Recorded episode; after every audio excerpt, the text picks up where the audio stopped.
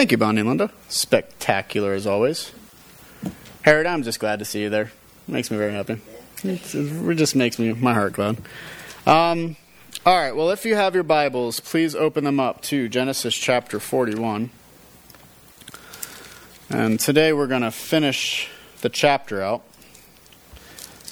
Actually, and just so everyone's aware, Joseph's story, if you haven't already figured, is much wordier than all of the other stories combined. Um, there's a lot of very long chapters that go through Joseph's story, and there's different reasons for that. Part of it is just because of the way the story is told. It's very different than Abraham's or Isaac's or even Jacob's, really. Um, so we're going to have to be breaking up these chapters frequently. Um, anyway, so I just wanted to warn you in advance. Regardless of that, last week. Uh, last week we discussed how Joseph, he was still in the prison, um, even after interpreting the cupbearer's dreams and the baker's dreams, and ultimately he was still there. And we found out two years later, Pharaoh, who was the king of Egypt, he had a dream. In fact, he had two dreams, which he interpreted as they both meant the same thing, but he couldn't figure out what it was. And so he brought all the wise men of Egypt, he brought all those who could discern, and ultimately no one could give him a satisfactory answer as to what it was that he was dreaming about. And so eventually it was the chief cupbearer who Joseph had previously interpreted the dream. And he said, "What? Talk to this guy, this Hebrew slave." And so Joseph was brought out, and ultimately he was able to interpret the dream to satisfaction. At least we think. We don't know yet. Um, well, you do because you've read this story. Um, and so that's where we're at, though. We're at the point of he just interpreted the dream, and now he's going to give a bit of wisdom as to what Pharaoh should now do and then we'll go from there to the end of the chapter to see what happens. So, starting with verse 33. Now, therefore, let Pharaoh select a discerning and wise man and set him over the land of Egypt. Let Pharaoh proceed to appoint overseers over the land and take one fifth of the produce of the land of Egypt during the seven plentiful years. And let them gather all the food of these good years that are coming and store up grain under the authority of Pharaoh for food in the cities, and let them keep it. That food shall be a reserve for the land against the seven years of famine that are to occur in the land of Egypt, so that the land may not perish through the famine. So, as we see, Joseph continues to personify wisdom in Genesis. After giving the interpretation of Pharaoh's dreams, he then gives recommendations as to what to do with this knowledge. They already know that what will happen is God's will.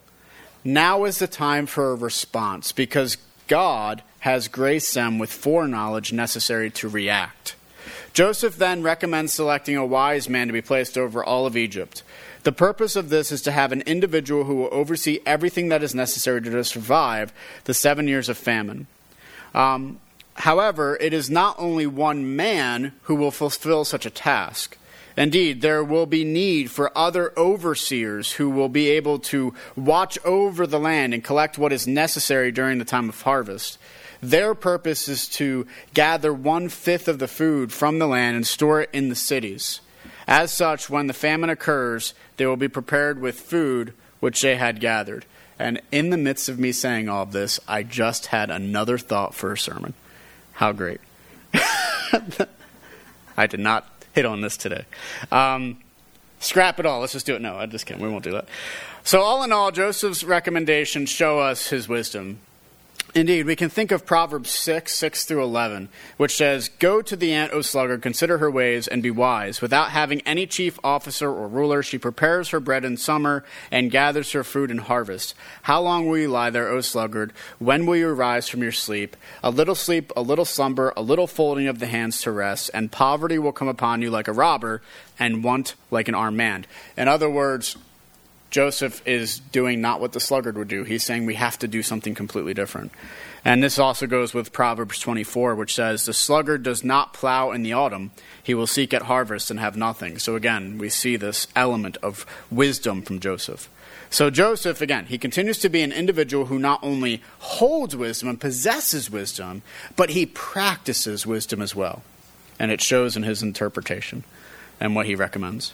So now we come to what Pharaoh's response is. So all of this, this is what Pharaoh responds to. The proposal pleased Pharaoh and all of his servants, and Pharaoh said to his servants, "Can we find a man like this in whom the spirit whom is the spirit of God?" Then Pharaoh said to Joseph, "Since God has shown you all this, there is none so discerning and wise as you are. You shall be over my house, and all my people shall order themselves as you command. Only as regards to the throne will I be greater than you." And Pharaoh said to Joseph, "See, I have set you over all the land of Egypt." Then Pharaoh took his signet ring from his hand and put it on Joseph's hand, and clothed him in garments of fine linen, and put a gold chain about his neck. And he said to him, Ride in this chariot, second chariot. And they called out before him, Bow the knee. Thus he set him over all the land of Egypt. Moreover, Pharaoh said to Joseph, I am Pharaoh, and without your consent no one shall lift up hand or foot in all of the land of Egypt. And Pharaoh called Joseph's name Zaphenath Paneah and he gave him in marriage Asenath, the daughter of Potiphera, priest of On.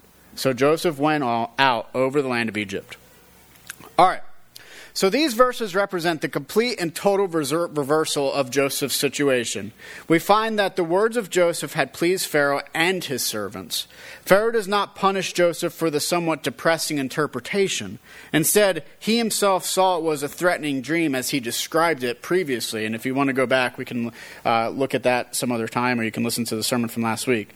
This leads him to say to the servants who they could find like Joseph, who has the Spirit of God in them. The Spirit of God is often depicted as being with individuals throughout the Old Testament. As such, even Pharaoh recognizes Joseph, he's been blessed, and wonders aloud if there is another like him. Pharaoh, though, answers his own question. He recognizes that the interpretation itself did come from God through Joseph, and if God uses Joseph in such a way, then clearly he has been given discernment and wisdom. Because of this, Joseph will be made over the house of Pharaoh.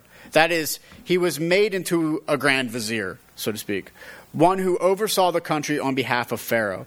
This is similar to a similar uh, situation thus far with, let's say, Potiphar, where, where with Potiphar, he controlled the house of Potiphar. However, the personal arrangements Potiphar left to himself. But the rest of the household was under Joseph's control. So it is now. Joseph is in control over all of Egypt except for what is Pharaoh's personal affairs, basically. At this point, Pharaoh emphasizes the point by giving Joseph his signet ring, clothing him, and was given a gold chain around his neck. All of these things, which symbolize such an, an appointment, have been found actually in archaeology. Consider Wenham, um, who's one of the scholars I read. He says the wall paintings on the tomb at Tel el Amarna show Tutu's appointment by the Pharaoh, who is putting the golden necklace of office around his neck. They also show him leaving the palace, getting into his chariot, and riding off as the people prostrate themselves before him, uh, before him acclamation. We have also learned that there were many Semites, so people from Canaan, who rose to important figures in Egypt from the Middle Kingdom Hyksos, and the New Kingdom eras. So basically, this kind of a thing is actually a fairly common event. Um, it wasn't that the Egyptians were so anti everybody else, xenophobic as we'd call it, but they actually did bring in wise people who they thought is wise and let them have control over the country. Thus, everything we learn about Joseph's appointments from the scriptures is what actually we would expect, since this is what we have found from those time periods and other places, such as we have just seen with this individual Tutu. Ultimately, Pharaoh gives Joseph a new name, Zaphenath Paneah. Most scholars are unsure of the meaning of the name, though there is some speculation, such as it could mean hiding discoverer, or the God has said he will live, or even the man he knows. Any of them could fit with what has occurred with Joseph thus far in his life. Likewise, Pharaoh gave him Asenath as a wife, as she was the daughter of Potiphera, not Potiphar, um, who was a priest of On. On was another name for Heliopolis, which was a city significant for sun worship. As such, by changing his name and giving him an Egyptian wife from a high family, it put Joseph uh, well established in Egyptian society. So then we come to what happens next.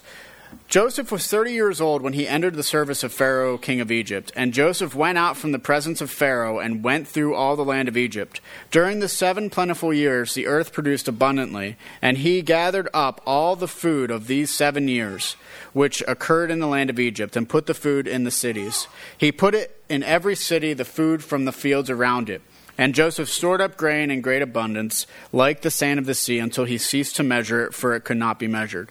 Um, just a few bits of information about this. These few verses give us some information on Joseph's age, first of all, um, that he was 30 years old when he began serving Pharaoh. It also tells us the fulfillment of the first half of the dream, as there were, in fact, seven years of abundance. As such, Joseph went to work doing as he recommended, collecting food for the time of famine. As such, Joseph does all these things. He goes over all of Egypt gathering food. He ended up storing the, great, the grain in great abundance. The abundance was truly great as it is described as the sand of the sea, um, to the point where it is so much that it's even uh, immeasurable. They can't even count how much they have of it. And so it's all so far pretty good. Now we come to verse 50. Before the year of the famine came, two sons were born to Joseph. Asenath, the daughter of Potiphar, priest of On, bore them to him. Joseph called the name of the firstborn Manasseh, for he said, God has made me forget all my hardships and all my father's house. The name of the second he called Ephraim, for God has made me fruitful in the land of my affliction. So these verses describe Joseph's family life during this time period. As it is, all is well. We learn that he had two sons during this time. Thus, not only was his work plentiful, um, and not only was the land abundant, but also his family was abundant with two sons. The first of them is named Manasseh. The meaning of the name is provided by Joseph as means of thanking God. For despite all the hardships which have occurred, um, God had blessed him, and all the sorrows had been forgotten because of what God has done. Now, the second son is named Ephraim. Again, Joseph provides the interpretation, naming him as a reflection of God's provision of faithfulness in the land of his affliction. Now, there are two things to consider. Uh, the first is how God has truly blessed Joseph, and the second is how this will reflect those who will be oppressed by the Egyptians during the Exodus period. Just like Joseph, they too will be fruitful, but they will also be in a land of their own affliction. So then we come to the final few verses of the chapter. No, just kidding, we got a few more. Then seven years of plenty that occurred in the land of Egypt came to an end, and the seven years of famine began to come, as Joseph had said. There was famine in all the lands, but in all the lands of Egypt there was bread. When all the land of Egypt was famished, the people cried to Pharaoh for, for bread. Jo- Pharaoh said to all the Egyptians, Go to Joseph, what he says to you, do. So, unfortunately, the time of abundance does in fact come to an end, and just as Joseph had interpreted, there came a severe famine. It was such a severe famine that it was not only in Egypt that it occurred, but we notice this says, but in all the lands. Such famines are common even today, and back then, where there were fewer people, most of whom lived in a centralized location, um, you can imagine that it would be a significant thing for a famine to affect this area of land. Yet, because of the foresight given by God to Joseph, Egypt did have food. Indeed, even those in Egypt were in need, and ultimately Pharaoh gave the order to the Egyptians to speak with Joseph, and Joseph is put in control of the situation, and what was needed to be done was his will. Um, so now we come to the final few verses. So when the famine had spread over all the land, Joseph opened all the storehouses and sold the Egyptians, for the famine was severe in the land of Egypt. Did I not put it on there, Betsy? No, it's okay. Moreover, all the earth came to Egypt to Joseph to buy grain because the famine was severe over all the earth. So I forgot to put this up on the bullets on the PowerPoint, but basically these final verses of the chapter reflect on all that has happened. Joseph opens up the storehouses and sold the food to those who were in need. Yet we also find that the famine again was great even beyond the borders of Egypt. Um, others then came to Egypt in order to find food. So, this then sets the stage for what will happen next. If the famine is occurring all over the world, will Joseph's family be afflicted? That's the question, and we'll answer it shortly. So, come back next week. The main point of these verses are to show Joseph's sudden rise to power, though. Though he began as a Hebrew slave who interpreted dreams by God's grace, he ends up becoming the vizier over all of Egypt because of the interpretations given to him by God and the wisdom he displayed under the circumstances. He did all he recommended by storing up food during the abundant period. And not only was there abundance of food, but his family grew as well by God's grace. Yet dark times were still ahead, and the famine does in fact come and it does hit the world. And Joseph is, in, is then charged with dealing with the food during the years of famine. And as the Egyptians themselves are in need, so is all the world in need. And that's the end of that chapter. All right. So I have two application points for this one. Last week, we looked at the necessity of being an interpreter in this world. That is, how it is important for us to encourage individuals to be like Joseph, who glorified God in what he was called to do. The same is true with each of us in our own callings. In this way, we can be interpreters and we can express the glory of God in what we do, just as Joseph had done. But along with that, I mentioned something curious, which I somewhat glossed over too, because I wanted to hit on it this week. And that is how Pharaoh was given a dream by God. What is curious about this is how Pharaoh is a king in a foreign land. Indeed, he was pagan through and through. I am unsure you can get much more pagan than considering yourself deity. Yet to this individual, God Himself gave a dream of, as a warning. So, why is that curious? Because oftentimes we believe that the only good that God can do is through us. Because of this, we tend to be increasingly against the things around us. We are against scientists because they're just trying to undermine the faith, for example. We're against creating culture because, well, have you heard some of the songs or watched some of the movies on TV these days? Now, last week again, we saw how it is necessary for us to encourage individuals in the faith to glorify God in these various ways. Not only in these ways, but in all ways in which we are called to live our lives. It is no different for the father, the mother, the child, the business person, the scholar, etc., whoever you are. In all areas of our lives, we are to be like Joseph, glorifying God rather than ourselves. While it is true we need to we need our own interpreters to glorify God in these ways. Let's not assume, though, that there cannot be good by those who aren't believers. The truth is, there are many doctors, scientists, artists, etc., who are exceptional in their skill and in their work, who we can thank God for. There are many who have done incredible things and yet do not believe in God. As such, our response to these individuals and their abilities should not be to scorn them, but to rejoice and praise God for the gifts He has bestowed upon them and the ultimate good which is being done even through them. That these individuals are like Pharaoh, through whom God has revealed His cause and His purpose and even His will.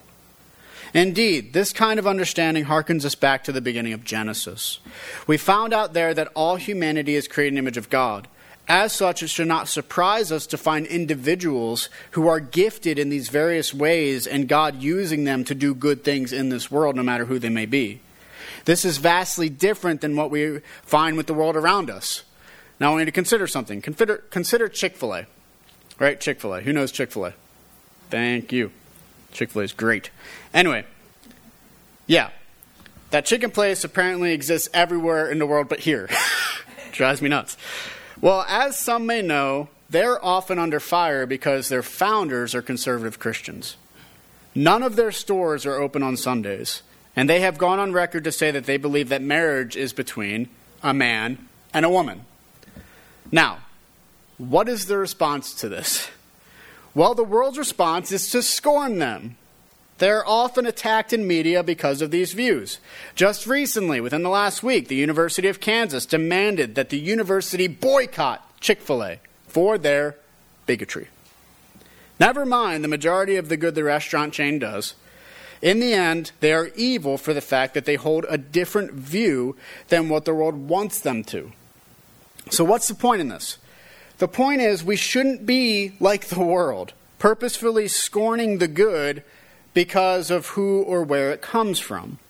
We shouldn't scorn the scientists when they make an incredible discovery just because they're an unbeliever. If we find some doctor eventually create a cure for cancer, our response should be to rejoice over what God has done through them because it is a good thing. This extends to the culture as well. I mentioned last week that there are many artists who are very good at their craft, but they aren't believers. Should our response be to ignore them? Or should we rejoice over the fact that their music or their movies or their novels are good? And we can and should rejoice not in them, but that God is good to give them such abilities. To me, a good band to mention would be the Beatles. Now, personally, I haven't a clue what the Eggman is about. Haven't a clue. Cuckoo, chewing, I don't get it. Do anyone know that song? Cuckoo, choo. Thank you, Mike. Nor do I understand why Lucy is in the sky with diamonds, and I don't understand why that's a good thing. But I can, but the question is can I appreciate their craft? Sure can. Can I rejoice that God had gifted the Beatles with the ability to write good songs like Blackbird or I Want to Hold Your Hand, the classic one? Or, you know, um, let's think of that, Hey Jude. Yeah, you can appreciate these things. As Christians, we are able to see good things and rejoice in them. We don't need to live in a bubble. But what we do need, we do need to be cautious to make sure that we are appreciating the good rather than the bad. We need to seek wisdom to guide us as we experience the world around us and to recognize that while God will certainly use any instrument He will to bring about His purposes in the world, blessing us with good things, even if those instruments do not want to be played, or even if those instruments believe that, like Pharaoh, they are truly God's. And that is the point. God gave dreams to Joseph, but he also gave dreams to Pharaoh. God gives to all people. All people are called, then, to return and glorify God, who made them and has given them life in these abilities. As such, as Christians, we understand this, and as Christians, we seek to do this every day in every capacity in every way of our lives. Thus, we can glorify God with the good we do, but also the good we find in the world around us, and we can glorify God for the good. So, why did I name this following wisdom? Because as we've seen so far in Joseph's story, he is the personification of wisdom in Genesis. He is able to discern when a dream comes from God and when it doesn't. He is able to interpret and recognize he is able to interpret only because of God. We are able and should seek to walk in the world in such a way as him, walking in wisdom and discernment. Likewise, Joseph reminds us that our own gifts come from God himself. Consider even his children, he turns the glory back to God. Despite the negative experiences that he has gone through in his life, when it turns around, he doesn't forget God in his rise, but instead continues to glorify him. Joseph reminds us repeatedly, really, then, what it's all about. Whether it is in his discernment in a pagan ruler's dreams, or even with the naming of his children, he does not stop pursuing wisdom, which always leads directly to the Lord of all.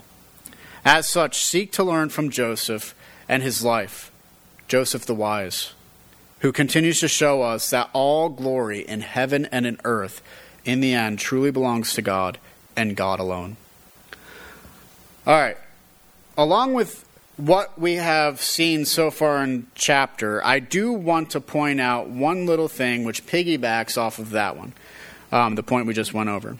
That is, we notice something spectacular about God in this chapter. That is, God is truly sovereign over the cosmos. For when we consider the dreams, the interpretations, and the outcomes, what we find is that God had promised to fulfill everything that He promised, He fulfilled. We find God truly doing all that He had said He would do in the world. There is nothing the world can do to stop it. Now, there, this is something important to consider.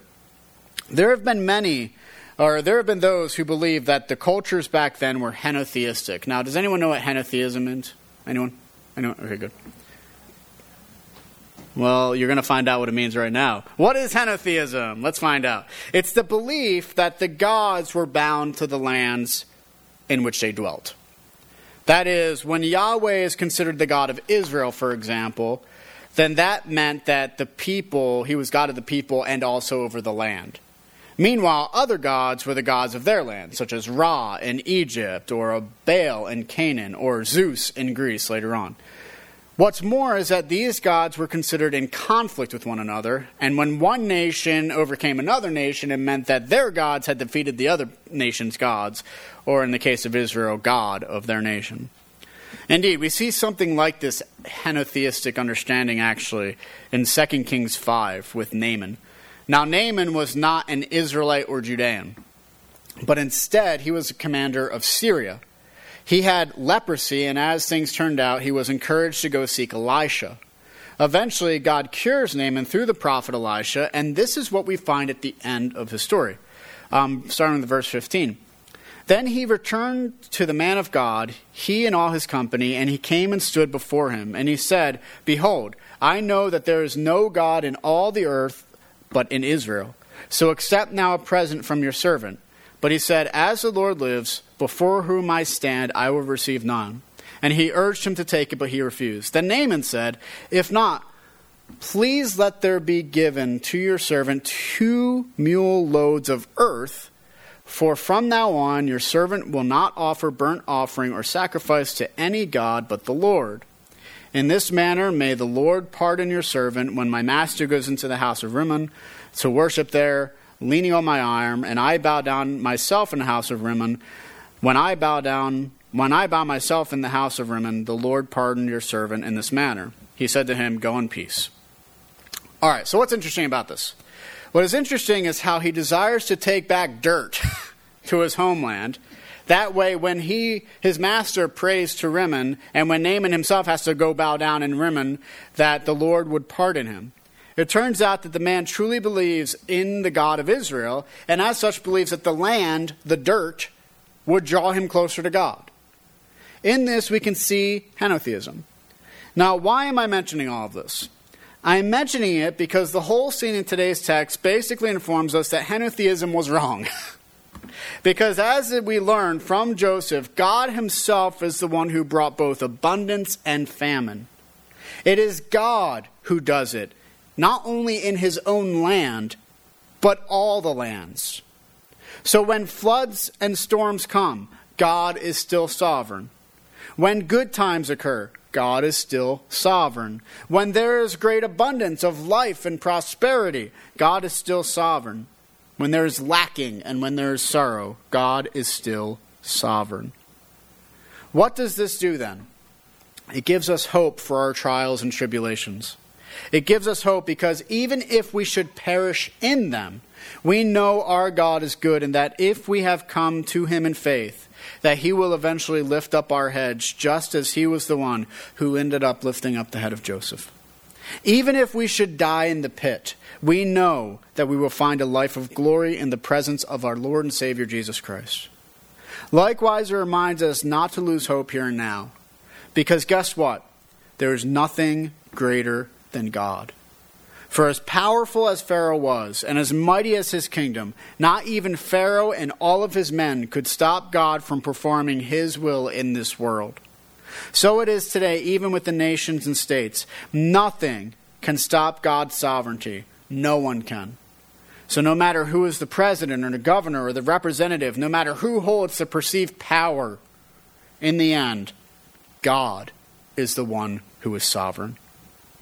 So, find peace in this. Because if we believe in Christ, then that means nothing can ever separate us from Him. If we are in His hands, then nothing can hinder us except by God's will. If He has promised, then He will fulfill. Because He is sovereign, and His sovereignty is a glorious thing. So naturally, this leads us to the gospel. Um, and I'm really kicking myself that, you know, I didn't think about that other point earlier from the beginning of the, the verses, but it's okay. We'll come to it eventually, I'm sure. Um, but no, the gospel of Christ, because in the end, we do see elements of the gospel in this story. Um, it's not in Origins, but we, we still want to discuss how you know the good news starts with God existing and the fact that God is before all else that you know I was listening to a song recently in which case the songwriter wanted to praise God from the beginning, but then he realized God was before that even. Um, and how wonderful God truly is, that God is before all else. And that's where our origin stems. It stems from God being before anything else. And ultimately, He is before anything else. And yet, He still created this universe, and He created this cosmos, and He created us, humanity to be image bearers, to be those who would bear his image in this world, to be stewards in this world. Stewards not only of the land, but also with ourselves and our abilities and all that we are called to be, to be faithful to him. And we can be, and it's wonderful, except for the fall. Because the fall takes our abilities and it points them inwards instead of toward God. The fall is what says to each and every one of us, you know what, it doesn't matter what kind of parent you are, it doesn't matter what kind of child you are, it doesn't matter what you do with your life. All that matters is power for you. The fall tells us that it's okay to lie, to cheat, to steal. The fall tells us that it's okay to live with our base human desires. Now, the question is is the fall a good thing for humanity? I would say no. I would say that it's a terrible thing. Just the other day, what was it? Yesterday, another shooting in Texas. Five dead, 21 injured, is last I heard. Then, when you think about all the potential destruction that comes from nature itself, the hurricane, sure, the U.S. might be spared a bit, but the truth is, the Bahamas probably just got destroyed, ravished. You know, and we have all of these terrible things that happen, all of these things that occur around us. And then we think of individual lives as they're broken down, and sin infiltrates and loved ones are hurt and hindered. And we think about how all the evil is in this world. And we can think about how something's just so incredibly wrong. And how, in the end, when we really consider ourselves, how there's so much wrong with each of us individually, because we've all been bent and broken. And then the question is, what can we do about it? Well, the good news is is that in today's text we see what we can do, which is pretty much nothing.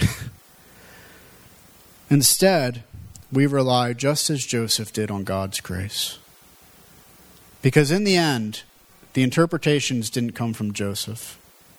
In the end, Joseph rightly pointed back to God. God lifted up Joseph's head. And that's a very important thing to know because previously, who lifted up the head of the baker and the cupbearer? Pharaoh. But God lifts up the head of Joseph. And he lifts up our head through redemption because we are in the pit. We are dead in the pit. We are worthy of being in the pit. And yet we find redemption through Jesus Christ. And through him we are redeemed. Through his life, death, and resurrection, we have found a redemption in which nothing can take away. No matter what the world says to you about how bad you are, and how pathetic you are, and how small and insignificant you are, in the end, in redemption of Jesus, you are a child of God Almighty. You have purpose, and that purpose is a glorious thing. And that's what we find in today's text with Joseph. He was in the pit. He's no longer in the pit. He is now sitting in a very wonderful place. And ultimately, it leads to glory for us.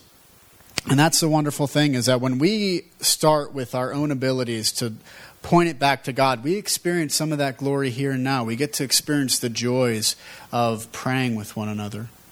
We get to experience the blessings of having family, church family around us, and what that means. And it's a wonderful feeling, isn't it? And we get to know when we raise up our young ones in the light of Christ and they begin to understand that God exists and they begin to understand what redemption looks like. And it fills your heart with joy. These are just glimpses of the glory. Soon we're going to be enveloped in it. And so, though this world is falling and passing away, in the end, we know that Christ reigns supreme. And so, it's on Him that we rely. And it's on Him and His redemption that we, find, we find whether or not we fall or rise, and the truth is we rise. So don't worry if you stumble. Christ is able to lift you back up. And don't worry if the world around you seems dark, because in the end, the light of Christ is far more powerful than that darkness. Let us pray. Father, we thank you so much for what you have continued to teach us through Joseph and his story. We thank you so much that you have given us these individuals whose lives you've transformed. And Lord, you remind us through them that you are the God of all. And that though all of the obstacles in our path seem so large, so much larger than we are, we know that you are larger than the obstacles.